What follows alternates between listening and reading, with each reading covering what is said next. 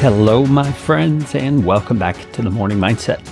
I'm so grateful that you're with me as we have the opportunity to get our minds aligned with the truth of God's Word today.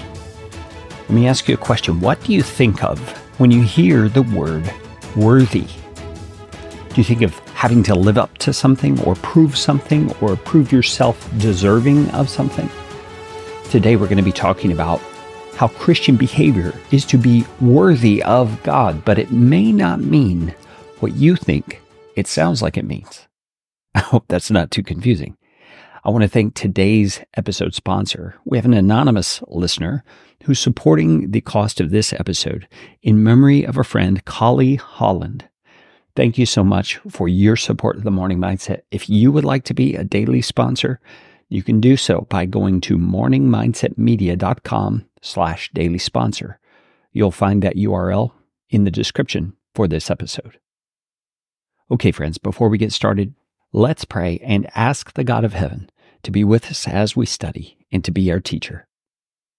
Lord Jesus, we are thankful that you have given us everything we need to understand the scripture through the power of your Holy Spirit who indwells us. So we ask you right now to open our hearts and open our minds and give us insight in ways that we didn't have before so that we understand what you're saying to us personally, specifically. We ask it in Jesus' name. Amen. Okay, if you have a copy of the scriptures, pull them out. We're going to look at 1 Thessalonians chapter 2, verses 11 and 12. Now, this is a letter that the Apostle Paul, one of the primary writers of the New Testament, wrote to a group of people who lived in a city called Thessalonica thus the name, First Thessalonians. Now he's writing to them to tell them what it's like to be a Christian. He's instructing them, this is how your life should look. So that's where we pick up in 1 Thessalonians 2 11 and 12. Paul says, For you know how, like a father with his children, we exhorted each one of you and encouraged you and charged you to walk in a manner worthy of God, who calls you into his own kingdom and glory. Now, when you hear that word worthy, do you think that this means I need to prove myself worthy to God? If that's the interpretation that you take, you need to rethink that. Let's look at the, the phrasing. You need to walk in a manner worthy of God. He's not saying you need to live up to something. He's saying you need to live in a way that represents God well. And then he gives us a description of who this God is. He's the one who has called you into his own kingdom and his own glory. Now, those are magnificent things to be a part of God's kingdom and to receive in some way part of his glory or an aspect of his glory that can be our very own. Friends, we are called to be a part of something very high very much above our heads, very much out of our league.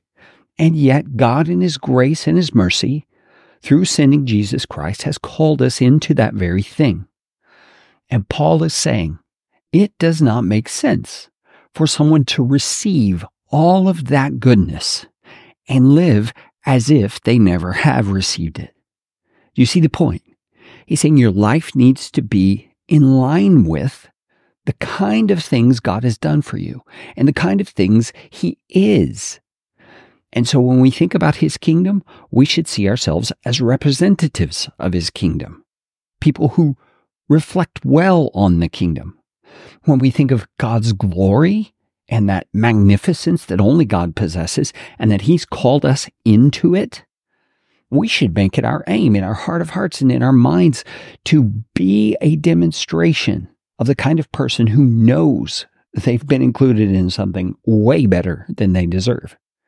You see, that word worthy in this sentence is not about you and me deserving something. In fact, it's the exact opposite. It's about us recognizing we don't deserve what we've been given, and yet we've been called to be a part of it anyway.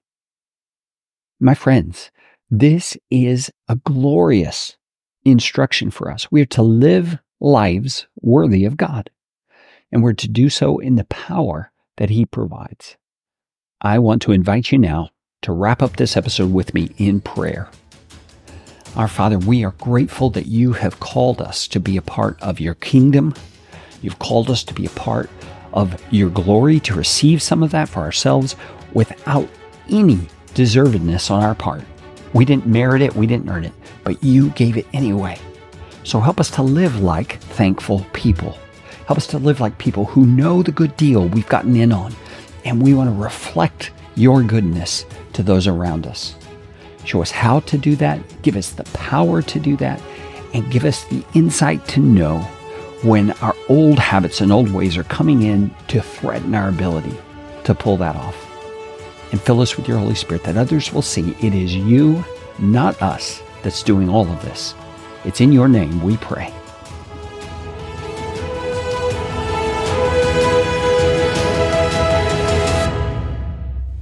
Well, friends, that is a wrap for this episode of The Morning Mindset. If you would like to know more about what it means to be a Christian and how to become a Christian, you can go to morningmindsetmedia.com slash meet Jesus to find out more. That link is in the description for this episode. I also want to remind you to check out our episode sponsor. You'll find a link to their information in the description of this episode. Right there, you'll also find out how you can become a daily sponsor of the Morning Mindset. You can do so anonymously, in memory of someone, or simply to let others know you support the Morning Mindset. Go to morningmindsetmedia.com slash daily sponsor.